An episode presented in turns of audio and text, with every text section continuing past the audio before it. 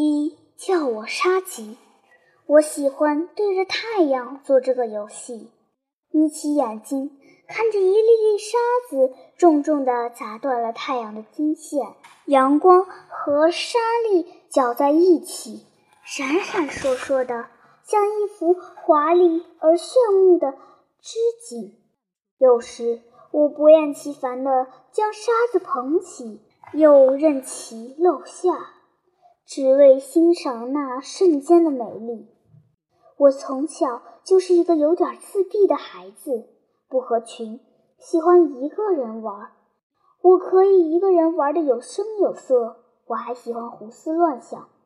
自闭的孩子都有这个毛病，胡思乱想是一种常玩常新的精神游戏。有一阵子，我非常热爱沙子，当然这肯定不是因为我姓沙的缘故。离家不远的地方有一个工地，只打好犄角就停工了。一大片地荒着，荒地上坟一样拢着一堆堆沙子。我每天都去那里玩，我会用水把沙子浸湿，做成城堡、房子、城墙什么的。这些都是我想象中的，在别人看来，他们也许什么都不是，或者我什么都不做，只是跪在沙粒上，双手捧起沙子，高高的举起，然后双手分开一些，留出一道缝隙，沙子就从缝隙中漏下来。我尽量使它们漏得均匀一些，像流水一样。我喜欢对着太阳做这个游戏，眯起眼睛看着一粒粒的沙子重重地砸断了太阳的金线，阳光和沙粒搅在一起，闪闪烁烁的，像一幅华丽而炫目的织锦。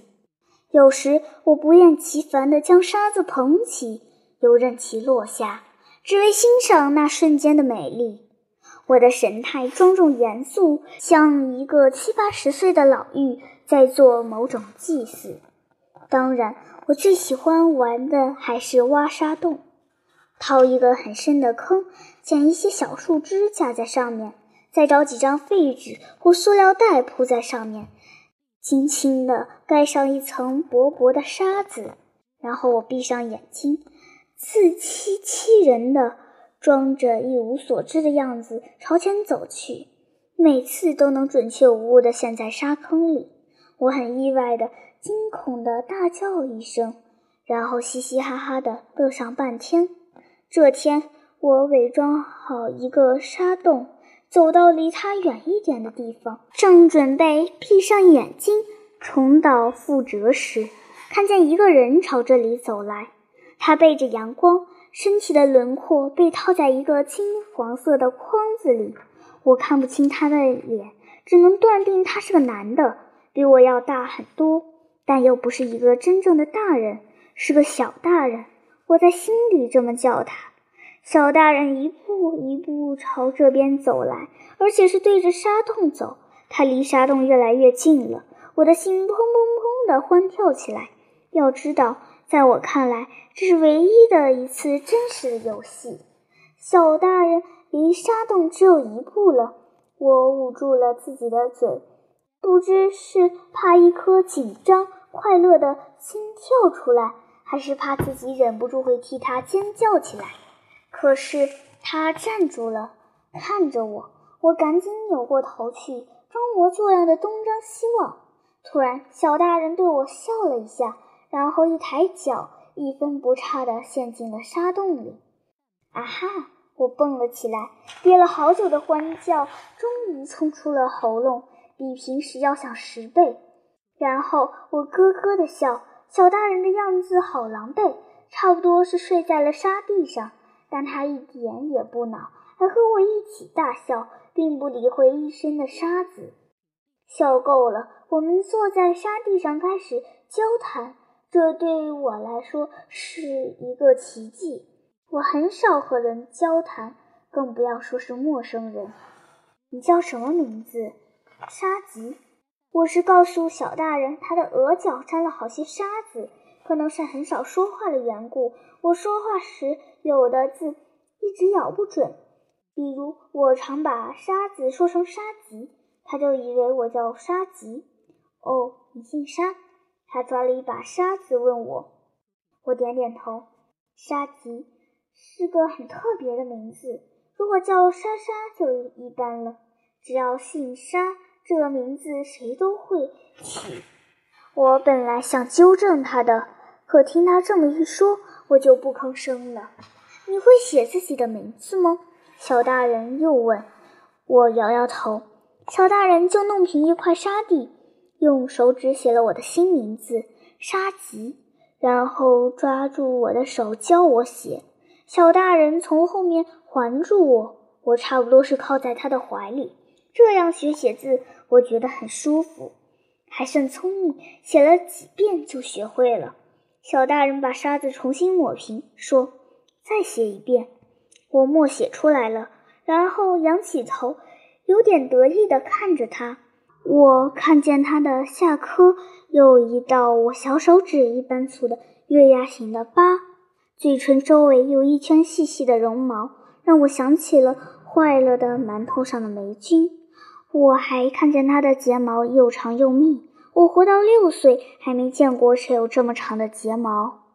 我还注意到了他的喉结，他的喉结不如爸爸的触目，只隐隐的有点轮廓，害羞的发育不全的样子，所以我的判断没错，他只是个小大人。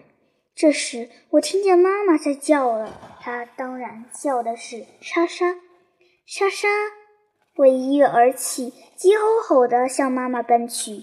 平时我是不会这么随叫随到的，我要么装聋作哑的不吭声，要么嘴上敷衍着来了来了，该干嘛依旧干嘛。这会子这么乖，主要是担心小大人听出我叫莎莎，很一般的莎莎，而不是特别的沙棘。果然妈妈看见我奔过来就不叫了，妈妈一把抓过我，拍掉我身上的沙子，然后把我牵到一盆清水旁，一会儿水就浊了，我的脸和手臂被擦得白里透红。这时爸爸也回来了，妈妈把脏兮兮的水倒掉之后，和爸爸一起站在我面前，定定地看着我。我预感到有什么事要发生，一声不响地站着等他们说话。我们又要搬家了，妈妈轻叹一口气说。我松了口气，这一点儿也不稀奇，我们经常搬家。爸爸妈妈是修铁路的技术人员，铁路修到哪儿，我们就搬到哪儿。听说更小的时候，奶奶带过我一段时间，后来奶奶去世了，外婆病瘫在床好几年了，根本没法照顾我，爸爸妈妈就只好带着我不停地搬家。但是你不能再跟着我们这样跑了，我们没时间照顾你，而且你很快就要上学了。爸爸接着说。